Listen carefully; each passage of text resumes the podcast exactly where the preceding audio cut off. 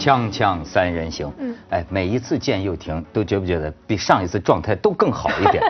没有，你知道现在网红啊，年轻小女孩出现，我每次上来都得保持最佳状态，有压力我很怕你请网红上节目，我就节上节目的时间变少，你知道吗？网红啊？对啊，网网红不是用来上节目的，是用来干嘛呢？是用来那个嗯，私下里开车的时候手拉手的，还是又婷这样的内外兼修的？谢谢谢谢。而且你看你穿这小夹克。这雄姿英发呀，我觉得有一种感觉。我感觉哈，你穿这样好像准备等一下就要离家出走一样。为什么？看美国电影都是这样，要跳上门口有一辆车跑车等着你。对，你拿着一个包包，这样穿着短裤皮衣，也有郭天王的跑车可以跟我牵手。哎，真是。所以你像形象，我觉得越来越重要了。对。我就是觉得今天的人说话越来越甜了。你知道今天这个人呢，就是你看我老了，他就说，哎，文涛你怎么从来都没变呢？你知道吗？然后我胖了，他就说你好精神呐，你最近好精神。只有说我瘦了，他说：“哎呀，你太瘦了，你不能这么瘦。你说这个人现在多这个吃了蜜蜂屎了，你知道吗？就是人其实倒过来看，人越来越小气。你讲这种话的人啊，一定是尝过那个不好的经验。当我很忠实的告诉你，哎，小心哦，好像最近发福了，会变胖了。哇塞，之后你可能种种的讨厌我，背后呃呃报复我，这样谁敢啊？”人其实越来越小气，所以很讨厌。我就最近又胖了，又挺。又胖了，我烦。哎，我不是，就是说，这就是说，这个丰满的朋友不要受我误导，我是个人的很病态，我甚至还喜欢女的稍胖一点，我就是很憎恨我自己这个胖一点。这这是为什么？能吃能喝真的是福，好不好？睡得着觉，能吃就是健康的象征。我也睡不着，我还有睡眠问题。我觉得我们的友谊出现危机了。嗯，我一直以来以为文涛跟我口味不一样，是，所以这是我们保持友谊的理由。真的不会看上同一个。对啊，现在。你也喜欢胖的，开始，我一直都喜欢胖的，你知道吗？那就有点危险。哎，喜欢胖跟年龄有关系吗？是不是偏大点的男的喜欢较丰满的？我是遗传啊，因为我父亲啊，我父亲就喜欢胖的，我妈当然很胖啊。我记得那个以前我家族是个笑话嘛，我父亲年轻的时候，我家族是个笑话，见过这么说自己这个笑话在我家族里面是我家族里面的笑话。嗯，我家族其实也是个笑话，有空慢慢说。嗯，然后反正反正呢，呃，他们年轻的时候啊，跟他的表兄弟，然后去找女朋友嘛，跳舞嘛。然后呢，后来我父亲呢表兄弟就经常讲。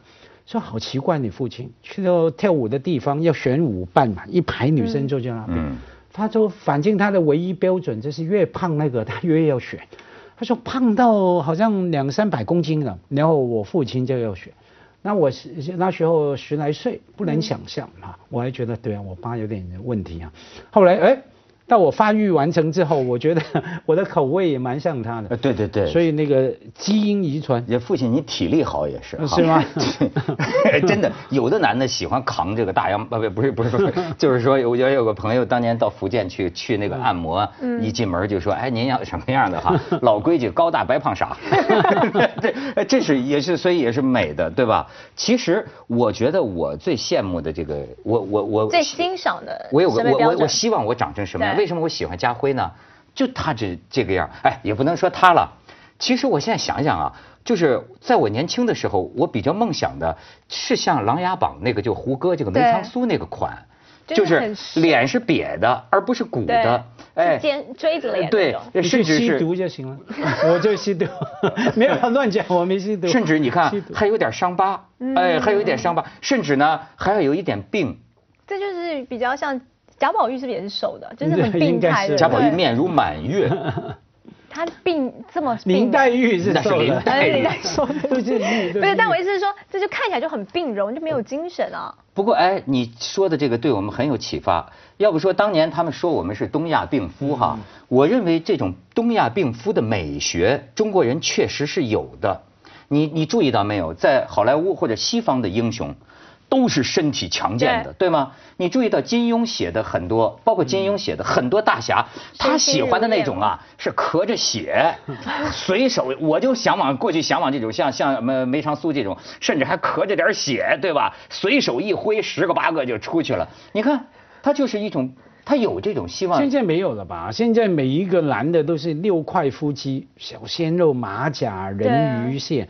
我们那个那个年代的美学过去了，过去了。现在不管我我连我爸现在都在健身，七十多那那都练着马甲出来，我说你干嘛的？他是一直需要体力好的嘛，他喜欢 大个大只的。什么高大白胖啥？对对对，我回去告诉他。你你说天王郭富城，嗯，是不是偏向于喜欢身材？就比较娇小玲珑的，这次真的是跌破大家。就你这样的身材啊？对啊，就可是我不是网红，就差了这身份。真的，我的很多这个呃男性朋友喜欢你这个类型的，就是比较小巧玲珑的。你为什么不赶快介绍一下？可以啊，排队呢。这倒是让郭富城，不，郭富城这次选的倒是让大家跌破眼镜，对吧？因为他以前都是 model。以前都喜欢高的哦，是是是，对，而且我甚至也听演艺圈的朋友一度都说，哎，这个郭天王因为个子不高，所以郭天王都喜欢高的来弥补，就是 他个子不高的一个这个缺憾。就没想到这次选了一个娇小型的，所以这才会引起讨论啊。哎。那引起讨论是因为娇小型吗？还有其他理由吧？还有就是年龄差。有人说百善孝为先，郭天芳找了一个好女儿，孝顺的女儿。我觉得真是没什么，就是很多女孩子就是差二十多岁，现在非常常见呢，而且挺好的。我跟你说，我要是他们，我都找郭天王。我不是，我不是一定郭天王，我都找家辉这个岁数的。真的，因为我们是男人啊，我自己都觉得。跟我会会不会 会好一点？现在两岁是一个 gap，就是两岁是一个代沟。你二十岁是十届代沟，哎，你这有多远？你怎么沟通啊？对你爱情有时候不需要沟通啊，这种感觉啊。还有跟你交往一个人，真的沟通只是其中一个部分哈。那总有技术可以去解决。其他的，不管你的身体啦，还是其他的安全感呐，人生的历练呢，都是。哎，这是内地的朋友，我记得一位教授前辈告诉我，不是吗？年龄是什么？黄金年龄是男的年龄除以二，然后再加六岁。我听说是这样。比方说我五十二。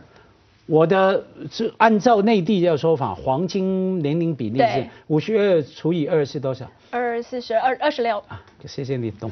二十六。加六岁三十二，我的最适合我的伴侣是三十二的，是这样，现在这样算的。哦，所以你对我来说太幼气了，太年轻了，太多了。其实就说这个事情啊，你像我有一个导演的朋友，他的女朋友就是比他小个二三十岁的，当然是不知道是不是现在小女孩都会骗人了啊。他我就听他跟我们说，说的挺高兴的。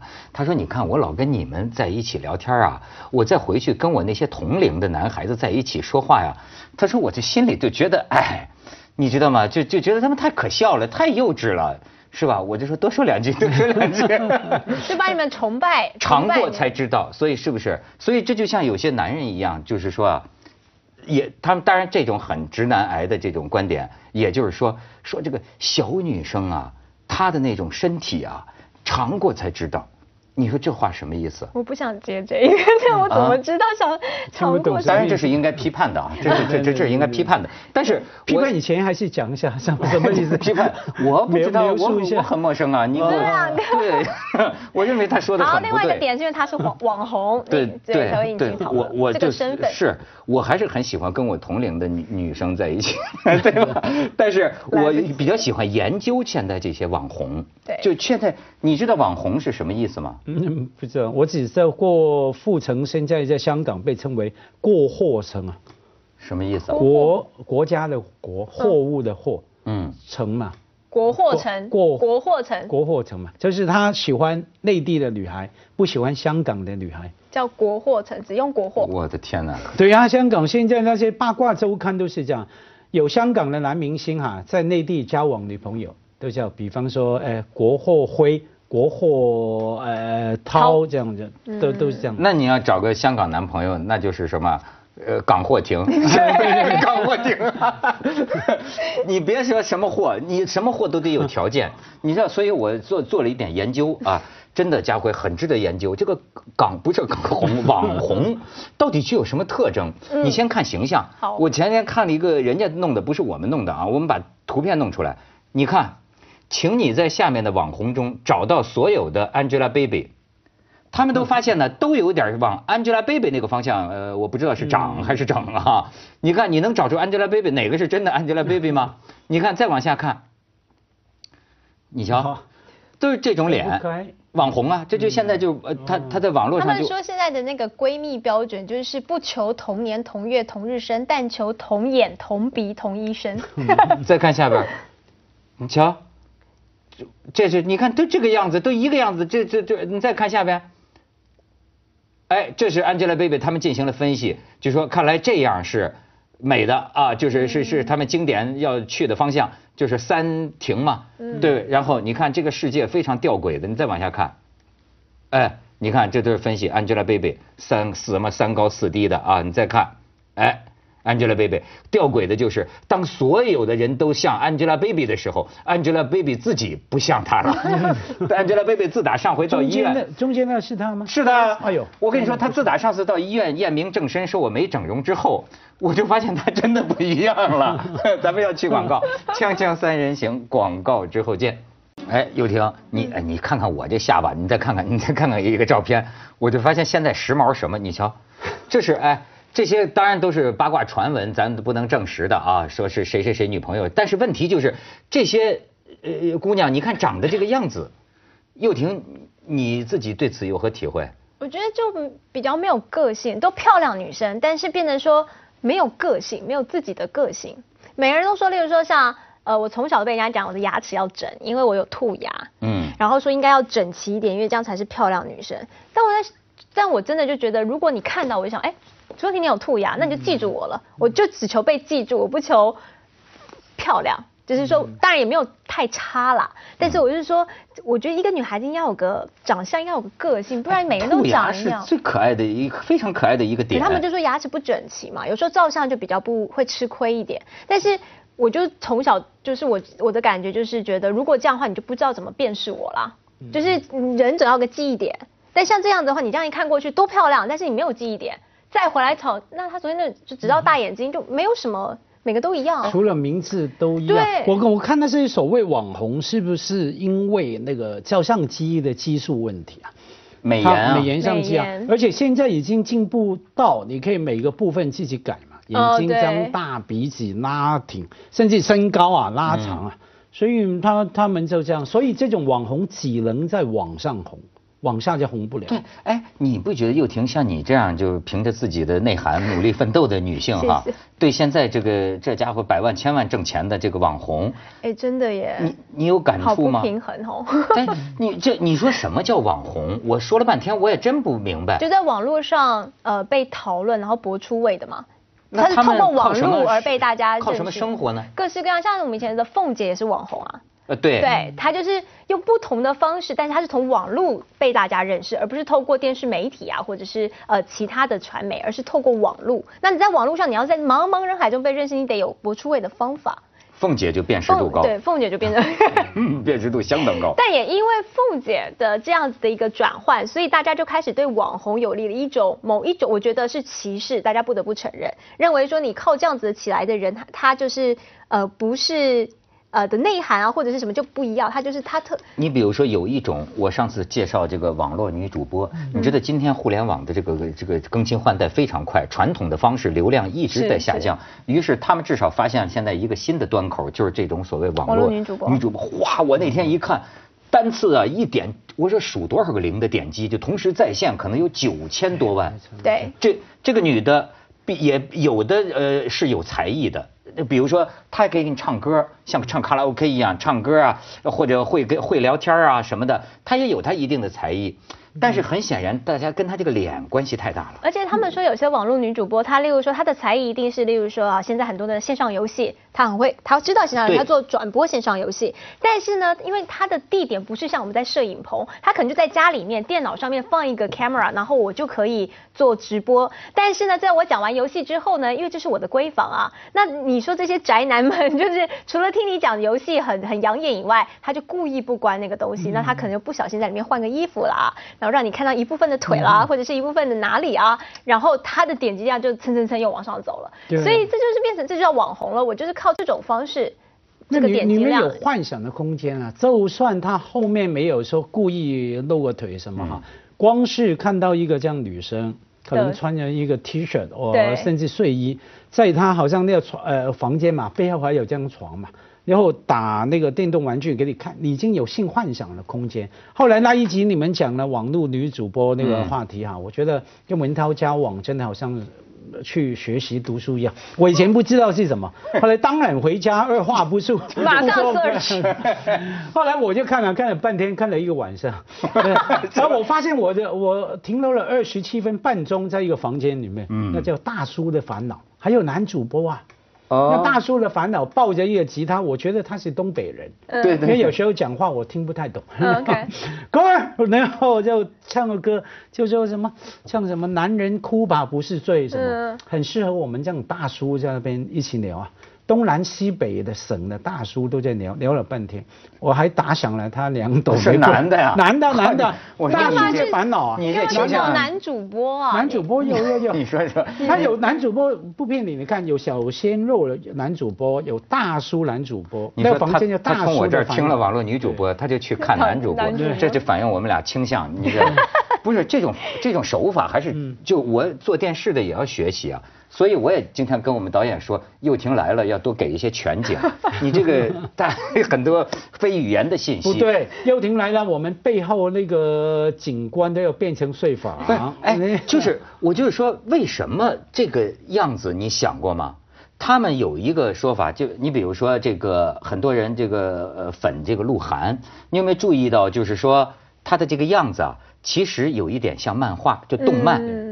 这一代人呐，他看这个动漫长大，这些女孩子除了都是这样之外，你觉不觉得都像动画片里的那个日本动画片？很大，那个样子。对。甚至我就发现，你像那天，我就我们跟来了一个叫马瑞的一个小小小伙子，自己创业做什么娱乐八卦，哎，也挺成功。哎，我就觉得，我我就跟他说，我说你录的那个东西哈，为什么老像是就是说，呃呃，比如说。女性的容貌是她内心的写照，她的笑容永远是清丽温和的。自从怀孕之后，她也完全没有在意自己的容貌。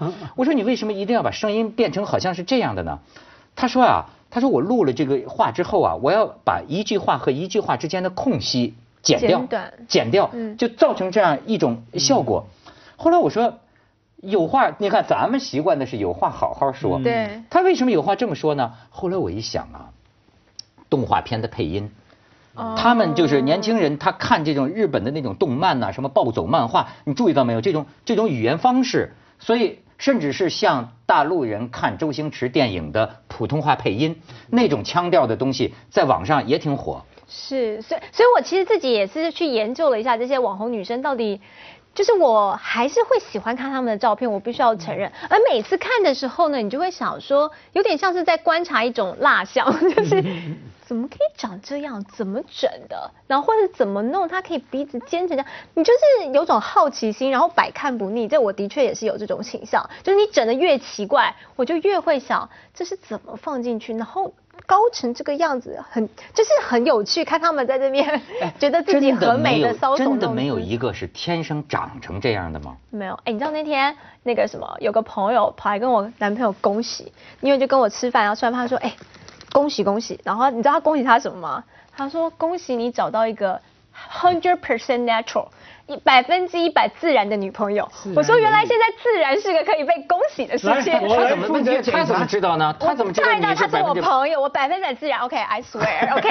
所以就是他就竟然被恭喜成这个。发誓没有用，来检查一下，检查一下，全身检查。检查。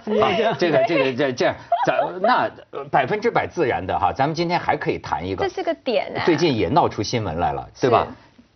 扎克伯格先生也找了一个百分之百自然的老婆，非常自然，还生了一个百分之百的孩子，对吧？自然的孩子，而且因为这个事情，这两天又微信圈流行一篇文章，这个文章啊，实际上应该是假的，是一个署名叫老九的，估计是个大陆网友给他杜撰的，就是扎克伯格就说我捐我捐了这么多钱，就是。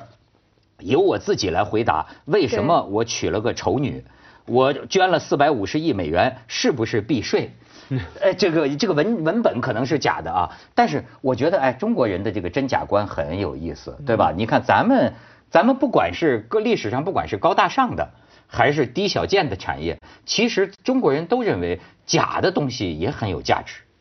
复制品也很有价值。你比如说《兰亭集序》就是复制品，对吧？好，我就不是说这个，我就说这个就是说，这假的东西它可以探讨一个话题。我认为他借扎克伯格的嘴啊说出来的这个事情挺有意思。你看啊，说他为什么避税这个咱就不聊了，咱就说这个。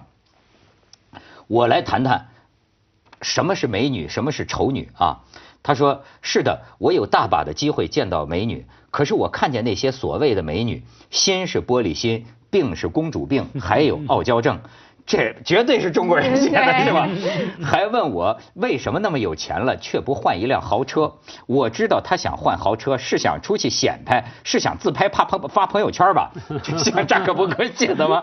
说这样的女的。对吧？外表再美，心灵也是索取的，因而我看她们才是真正的丑女，白给我也不要。这是扎克伯格假假冒的啊。然后就是说，外表的美是会随着年龄贬值的，而内在的美是会随着岁月增值的。这一点，华尔街所有的经济学家都懂得，所以我跟他们一样，不会去碰那些会迅速贬值的东西。然后呢，他爱普利希拉陈什么呢？嗯，我倒觉得这位老九啊。他说的倒像是说出扎克伯格的一些观察。我仔细看他老婆这模样啊，我想夸两句，我还找不出词儿来。我觉得他还真的找的词儿挺好。你看，你看啊，就说女性的容颜是她心灵的写照，她的笑容就普利希拉陈，她的笑容永远永远是清丽温和的。哎，自从怀孕之后，她也完全没有在意自己的容貌，因为怀孕产生的变化，依然是朴素的穿着，不施粉黛。可是她的幸福，我完全感受得到。我爱他的真实质朴，我爱他的表情。注意，他认为普利希拉陈的表情啊，强烈而又和善，勇猛而又充满爱，有领导力而又能支持他人。我爱他的全部，我和他在一起感觉很舒适、很自在、很放松。我也不认为他是高攀我，他除了情商高，智商也很高。别忘了，他可是哈佛医学院的，你去考一个试试看。就算你挤得进去，你能毕得了业吗？要说高攀，那只能是我高攀他，在他面前，我就是个书呆子。所以你们看她是丑女，我看她是美女，而且是最适合我的美女。我忍不住又要晒我和陈的温馨合照了。来来，咱们帮她晒一晒，你看看看看温馨合照。哎，你瞧这个扎克伯格眼里的美女，你瞧，哎，你注意到她的形容吗？强烈而又和善，勇猛而又充满爱。也再看有领导力而又能支持他人。哎，我跟他在一起感到很舒适、很自在、很放松。嗯，哎，很有魅力。咱们去一下广告先，锵锵三人行，广告之后见。刘婷怎么样？对，没有，我先说先说，就是一个男生最好的品味会体现在哪里？会体现在他选的女人身上，就不是车子，不是表，不是任何东西。我觉得一个男生夸你男朋友呢，是吗？哎，你怎么知道？